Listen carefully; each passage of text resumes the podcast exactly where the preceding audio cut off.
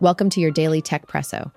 In today's episode, we'll cover some of the latest developments in the tech world, including thoughts on AI deregulation, hiring practices at Meta and Salesforce, California's stance on autonomous truck regulations, and an eccentric tech millionaire's quest for immortality. Let's dive in.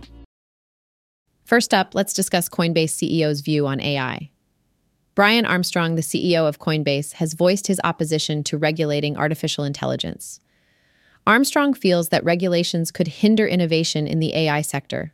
He is pushing for a more decentralized and open source approach, drawing parallels with his opinions on the crypto industry. In Armstrong's perspective, advancing swiftly in AI is not just about innovation, but also vital for aspects like national security, even though AI could have potential negative implications, such as promoting crypto scams.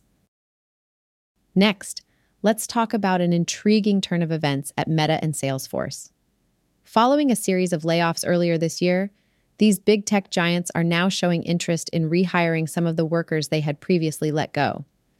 This interest seems particularly pronounced in essential sectors such as artificial intelligence. However, the manner in which these layoffs were originally executed might play a significant role in whether or not these employees decide to return. Gaining back the trust and ensuring job security will be crucial for these companies if they hope to convince skeptical former workers to rejoin their ranks. Moving on to autonomous vehicle news out of California. Governor Gavin Newsom has recently vetoed Assembly Bill 316.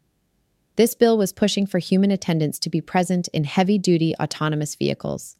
The governor's stance is that the current regulatory system is adequate. He emphasizes that the Department of Motor Vehicles already possesses the authority needed to ensure the safety of self driving vehicles. Even with strong opposition from labor groups, Newsom maintains that understanding the technological impact on employment requires a cooperative approach and not overly restrictive laws. Lastly, we delve into the world of a tech millionaire who's heavily investing in the quest for a longer life. Bryan Johnson, a tech millionaire, is pouring millions into an experimental program titled Project Blueprint, aiming to reverse the aging process. Despite Johnson's intense regimen, which includes consuming over 100 supplements daily, medical experts have their reservations.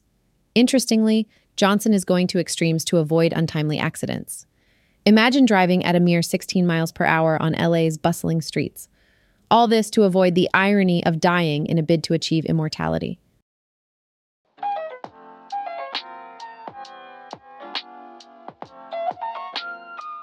And that wraps up today's Techpresso. Thank you for joining us. Don't forget to tune in tomorrow for your next shot of daily tech news.